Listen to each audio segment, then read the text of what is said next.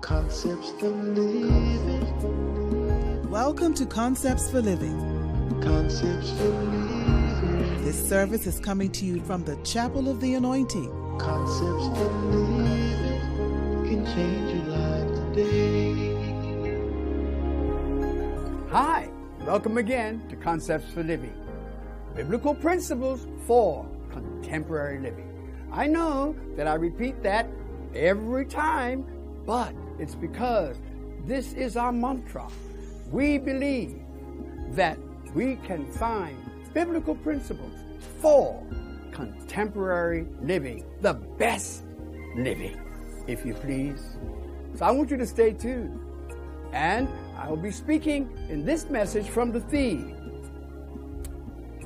Baffled, but not beaten, just waiting. Just waiting on God. In the midst of everything that's going on, just waiting on God. Things I don't understand, just waiting on God.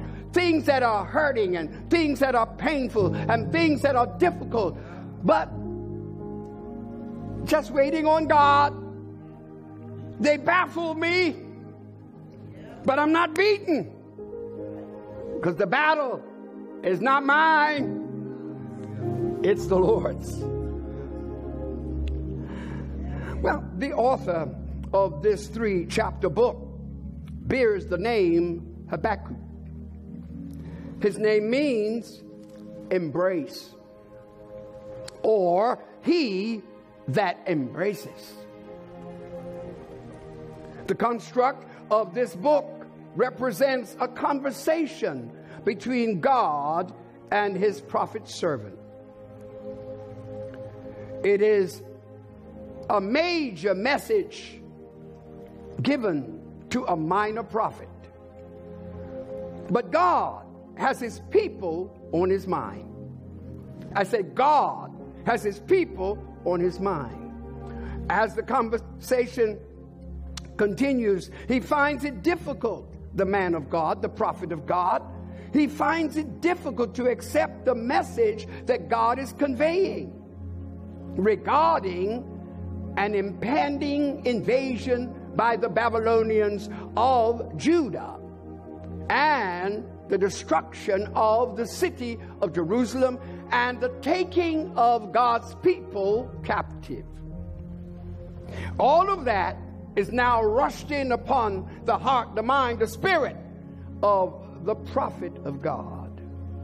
This would happen, God says, note in chapter 1, verse 5, God said, and this, I'm going to do this work in your days. Now, now, I, am going to do this. I'm going to, you're going to witness this. You're going to see that the, the Babylonians will come with their hordes and they're going to invade the city. It's going to happen. Now, let me just say this it's one thing to have something to overtake you by surprise. But then it's another thing when you have to wait on something devastating that's going to happen. Watch this now. And it will come to pass in your time. There's nothing you can do. It's going to happen. And when I look at that, I'm considering what's happening in our world today with this pandemic, with the COVID 19 challenges, and, and with all of the suffering on so many different levels that we're having to face right now. And somehow, in the midst of it all, the question is where's God? And what is God up to? What's going on here? And I say it's another thing to hear that God is permitting it and that God is announcing it. And God is saying, This is going to happen. You're going to witness one of the most devastating invasions you've ever known in your life. We are facing one of the most devastating experiences that we've ever had in our lives. And it's not just local, it's global. And in the midst of it, the question is what's going on? Where's God? Well, listen, as he converses with his prophet servant Habakkuk, he is saying to him, These things will come to pass. It's going to happen. There's nothing you can do but trust me through this. And that was his struggle. Now, by the way, his name is Embrace. and sometimes we don't live up to our names because it was difficult for this prophet to embrace such information. God predicts it, God permits it, God is in the midst of the performance of it. This is hard to embrace. This is hard to understand. And there are many things that you're going through and I'm going through that's hard to understand. And so, what we do is we find ourselves constantly questioning God. What's going on? Especially when it's happening to your anointed. Those who have been poured upon, those who have been smeared upon, those who smell like the perfume of the oil. God's anointed. I said, God's anointed going through this. When you read verse 13 of this third chapter, it says, Thou wentest forth for the salvation of thy people, even for salvation with thine anointed. Being anointed does not exempt us from the circumstances or vicissitudes of life. We all go through it. We are all impacted one way or another by it. Our hearts are made to bleed. Our eyes drop with tears. Oh my God. This is where we are right now. And the questions. I said the questions. Yes, even the prophet of God. Questions. He questioned it. God, what's going on? When you read in this third chapter, you, you, you're constantly reminded of the fact that there are some things that will happen to you that you had nothing to do with in bringing it about. There's a big picture. We look at the local scene, but we're not looking at the global scene to the extent that there is a worldwide situation. But God is still God. And God is now trying to convey this to his baffled prophet. And it, and, and it begins with his questions. Why this God and why that God and why the other God? So, so his questions now leads him to a quest he wants to go through it to see what it's all about. Now, then his quest will end. Watch this now, now, now you got to get this with a conquest. Question, quest, conquest. In other words, it starts, this whole book, this whole three chapter book begins on the note of gloom, but it ends on the note of glory. As always, we have three points to our message. One, the perplexity. Two, the perspicuity. And three, the pertinacity. Stay tuned and be blessed. We have to reach a place of perspicuity.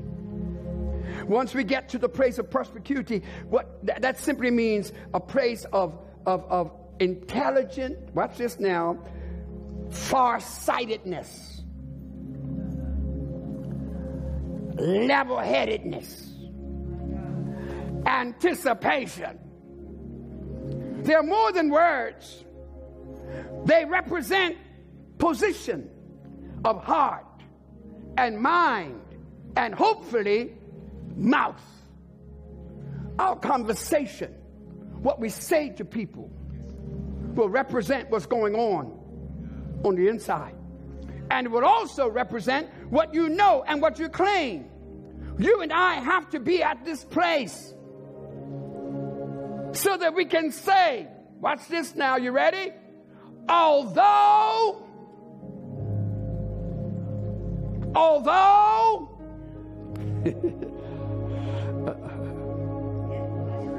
be it as it may,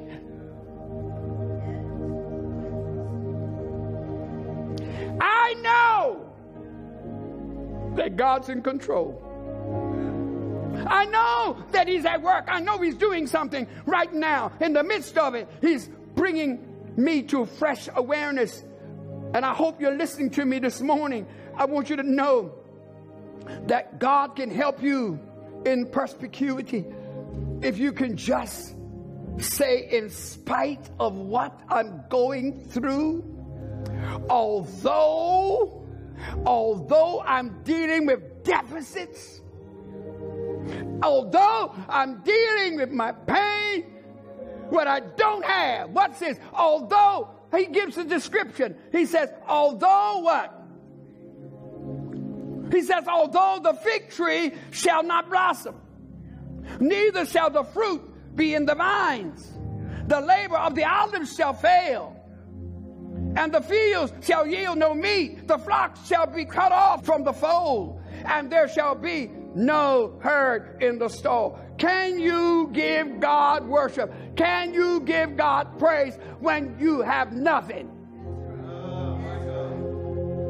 Can, can, can you still worship when you haven't heard from Him? Can you still give Him glory when you are going through the worst time of your life?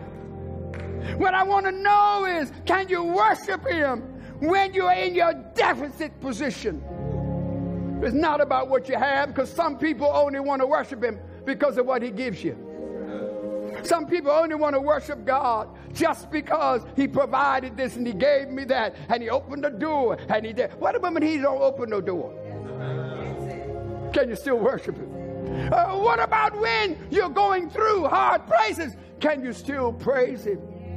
What about when you are in a deficit position? Lost my job, lost my loved one, lost this, lost that, lost the other, lost the other. No this, no blossoms, no what's this now, no grapes on the vine, no olives to be crushed, no harvest to be coming from the field.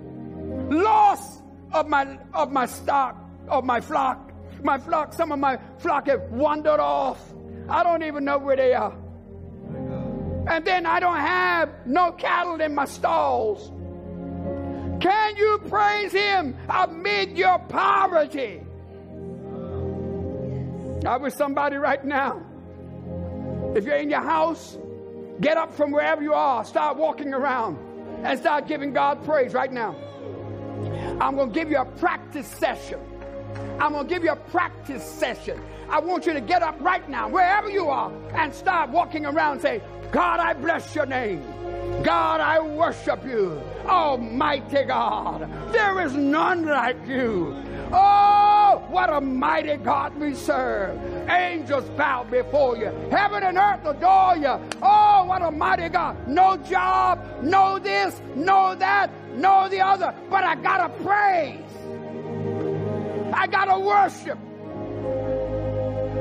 Can you do it? Can you do it? Some can only do it when their cupboards are full. Some can only give him glory and worship when the fields are full. When everything is going smooth. God help us if things start to get rough. Uh, but God is looking for a people who will praise Him straight through. Through it all. Through it all. I've learned to trust in Jesus. I've learned to trust in God. Through it all, I want to help somebody. Don't worry, your job is on the way. Don't worry, things are going to change for you. Don't worry. Just wait. Because He's coming. And when He comes to bring salvation to His anointed. Somebody, if nothing else, why don't you just go and give God praise that you're anointed? Just go and give God praise. I don't have a lot of stuff, but I got an anointed. Somebody ought to say, I may not have what Brother Banana and Sister Peach has, but I just want to say, I am anointed. I know something about having His anointing on my life. Because if I'm anointed, it's only a matter of time when things are going to change for me. Things will change for you. Yet I will rejoice in the Lord. I will joy in the God of my salvation. Well, whom am I talking to right now? Who am I talking to right now? Oh my, this is this this is like a wake-up call to somebody. Because sometimes we can get so low in the midst of our situation that we forget that God is on our side. He's dealing with some business and He is coming to your rescue. I said, He is coming to your rescue. That's a bold statement. I've been waiting a long time. I said, He is coming. He is coming. He will show up. And when you start reading and observing the scripture, this is a wonderful passage for our time because it can give you what you need to make it through. Are you with me? Because somebody's going through a valley.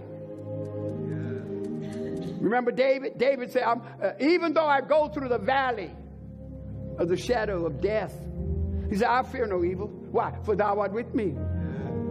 Watch this. Thy rod and thy staff, they comfort me. Thou preparest a table before me in the presence of mine enemies. Watch this, watch this. Don't miss this part. Thou anointest my head with oil. The anointing is not necessarily exclusive to your being used of God. Your anointing identifies you as His. That's mine. That's my child.